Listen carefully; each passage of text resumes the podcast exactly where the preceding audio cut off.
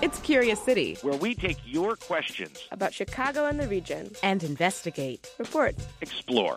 From WBEZ.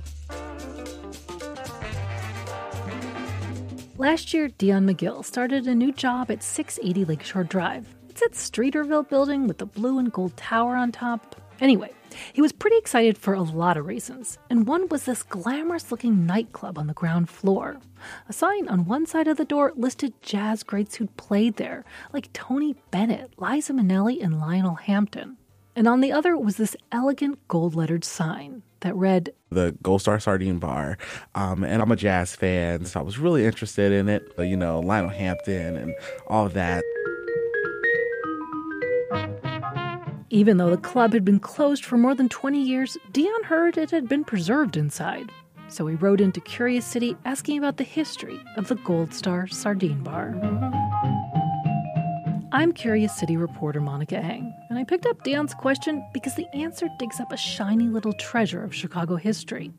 It tells the story of music, movie stars, and one man's dream for bygone glamour, and how that dream was ultimately funded by, well, gourmet groceries. To tell the story, I've tracked down court records and a bunch of folks who worked and frequented the bar during its 14 year run, beginning in 1983. They include Tribune senior writer Rick Kogan. It was in the uh, early 80s when I first walked into this place and made an assessment right away that, wow, this place can only seat 30 people, maybe 60. And some say that's where that name, the Sardine Bar, came from. Folks were packed in like sardines. It was the tiniest place I'd ever been in my life, but there was something undeniably magical about it. Tribune arts critic Howard Reich agrees. I think in over 40 years of listening to music in Chicago, I've never encountered a club remotely like it. And it didn't matter how crowded or packed in you felt, you knew you were there in this little cocoon of elegance that had no peer anywhere in Chicago or anywhere in the country for sure. This cocoon of elegance featured a brass trimmed bar in one corner and a mirror lined stage in the other. Huge, iconic prints filled the walls, and a neon sign above the stage read, Love Always, in French. And then there were the cigarettes. To my very much liking at the time, free cigarettes and jars on all of the tables. That's one of the things that the Gold Star became so famous for was free cigarettes. Also, never a cover charge. The club was the brainchild of Bill Allen, a co founder of Chicago's Treasure Island grocery store chain. These were the first big stores to import fancy European groceries here, and one was in the 680 Lakeshore Drive building. So Allen funneled his knowledge of the grocery business into his nightclub business. Bill was an entrepreneur from the word go, uh, kind of manic, but uh, wonderfully so. Longtime Gold Star performer Patricia Barber remembers the club as a marriage between Allen's gift for marketing and devotion to a bygone era of music. He was a Frank Sinatra fan in a big way, Peggy Lee fan in a big way. He was a big American classic song book fan. That's what he was. And by the American Classic Songbook, Barber meant songs by composers like Cole Porter and George Gershwin, whose tunes were popular in the New York cabarets of the 1950s. Allen spent some time in New York after the Navy, and for years he dreamed of recreating that scene in Chicago. He had these wonderful memories of the New York clubs in the 40s, 50s. This is not something that would uh, warm my heart. He said it's like New York in Chicago. But if he was going to recreate the experience of that bygone era, he'd have to actually book some of the top people who'd performed back then in this tiny club and pay them handsomely. So he called up Debbie Silverman Krolik. She's the Chicago publicist for the great Tony Bennett. She recalls picking up the phone and hearing an unfamiliar voice. My name is Bill Allen, and I got to get Tony Bennett into the Gold Star Sardine Bar. I said, The what? She'd hardly heard of the place, but said she'd make the request. And miraculously, Tony Bennett said yes. Now, how Allen could afford to pay Tony Bennett, I'll get to that later. But that amazing show put the Gold Star on the map. It had to be you. After it was over, Bill calls me up and he says, Well, sugar, It's you and me now. Allen asked her to be his publicist, and she says she agreed in part because he wanted to make the bar world famous, and he had a master plan. He used a philosophy that's used in grocery stores. It's called the loss leader, where you put something up on sale, draw people in. And that big shiny sale item would be big names in jazz cabaret. People who could have played places like the auditorium, for God's sake. Julie Wilson, Tony Bennett, Liza Minnelli, Lionel Hampton. And once you've got them in, they're hooked, and then they'll keep coming back over and over. So every six weeks or so, he'd have a surprise guest. Former Chicago Sun-Times jazz critic Lloyd Sachs reviewed a lot of those shows. I remember one gig, the great Stan Getz had his quartet there. And uh, just the opportunity to see Stan Getz from, you know, 12 feet away with one of his greatest bands ever was like, you know, how did they do that?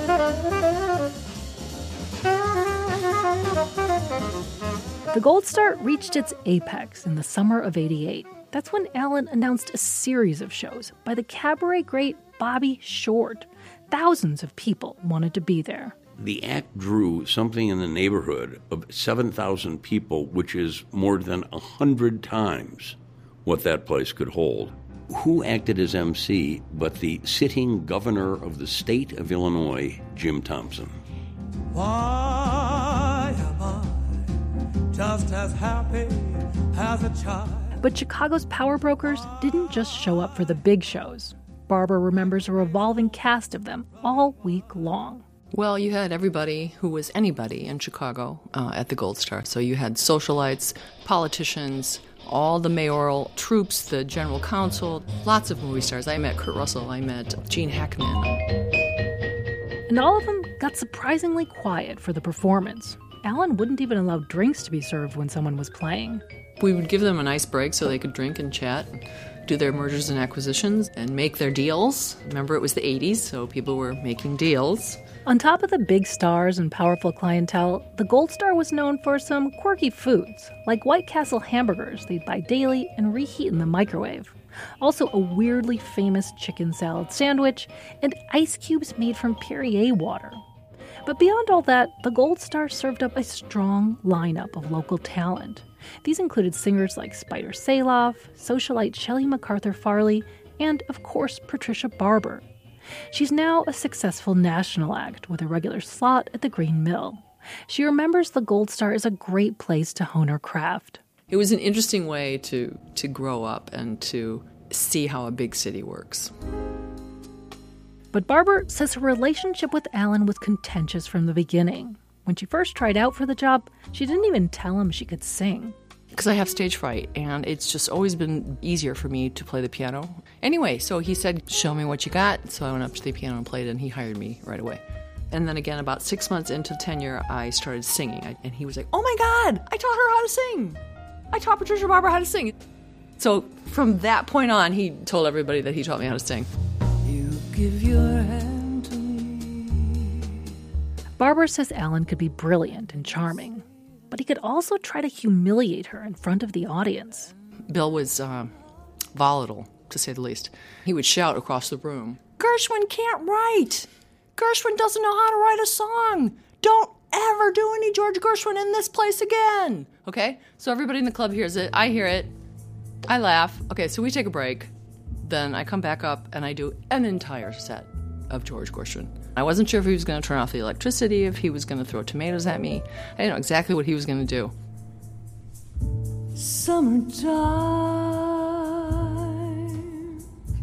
Despite these sometimes tense moments, Barber says she stayed there for almost a decade because most of the time it was still a great place to make and hear music. I mean, you can talk about the Gold Star in all its glory, and it, and it did have that. And then, of course, there was a darker side to it. There were hints of that darker side when people tried to figure out how Allen could afford such big acts in such a tiny club. A club that didn't charge people to get inside or require them to buy drinks. And keep in mind, these were acts who could fill auditoriums and command a lot of money. Again, here are Lloyd Sachs, Rick Kogan, and Debbie Silverman Krolik. There was always the, the feeling of a, a kind of a vanity project with the Gold Star. I mean, unless people were buying a lot more drinks than I thought they were. I mean, lost money. There's no question about it. Should have said, okay, it's like a hobby. Some people play golf. Some people have affairs. This was Bill's golf and this was Bill's affair. I honestly don't know how he scraped up the money to do this. The Gold Star dream ended abruptly in the fall of 97 when the club suddenly shut down. The building owner said Allen owed $20,000 in back rent, but Allen claimed he was being overcharged. His nephew and lawyer at the time, John Malavides, says the club was also losing money and his uncle was tired and in poor health. In a separate case the next year, Allen pleaded guilty to conspiring to defraud the IRS. Reports said he admitted siphoning off more than a million dollars from Treasure Island by submitting fake invoices to the store's bookkeeper. He said he used some of it to support the Gold Star. In the end, Allen lost his stake in Treasure Island and was sentenced to probation. He died in 2001. But this complicated ending doesn't tarnish the Gold Star for people like Kogan and Reich. It was, in a sense, I think, the last gasp of big time, intimate entertainment. Tony Bennett at Ravinia is not Tony Bennett at the Gold Star Sardine Bar. It was like Brigadoon. It appeared and then it was gone.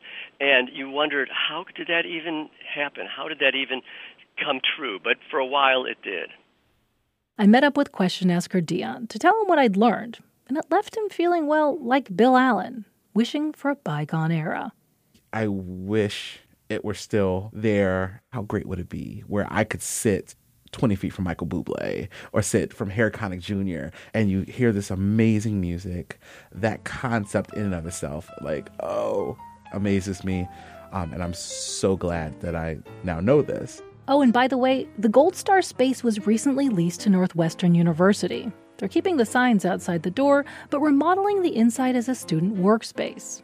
And they're calling it the Sardine Bar all of me. Why not take all of me? Curious City is edited by Alexander Solomon. Our audio producer is Jesse Dukes. Catherine Nagasawa is our multimedia producer, and our intern is Mackenzie Crossan. Curious City is supported by the Conant Family Foundation. I'm Monica Eng. Your goodbyes, they left me with eyes that cried. How can I get along? While I have you, we want to hear from the transplants. Did you move to Chicago or the region for a job or with your family or for some other reason? If so, we want to know what you love about Chicago that you weren't expecting. Sure, most people know we have signature pizza, famous buildings, big parks, but what part of our city surprised you that you now love? A particular neighborhood walk, or a place you'd like to explore. And yes, we know it's a friendly city, but maybe there's a tradition, a spirit, an element of the culture that you just fell in love with. To share what you love about Chicago, you can message us on Facebook or Twitter, or you can leave us a voicemail at 888 789 7852. Or if you want, you can record a voice memo on your phone and email that to us at curiouscity at wbez.org. The hotline again is 888 789 7752. And our email, curiouscity at wbez.org.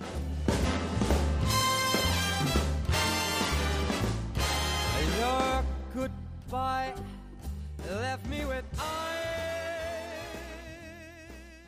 Next time on Curious City, the Dill Pickle Club, just north of downtown Chicago, was a gathering place for artists, poets, prostitutes, political radicals, musicians, and working folk in the early 20th century. And the reason why people were attracted there is the same reason why kind of creatively minded people settle in certain parts of the city today, which is like the rents were cheap. But the club's popularity might have helped bring about the end of that cheap rent. That's next time on WBEZ's Curious City.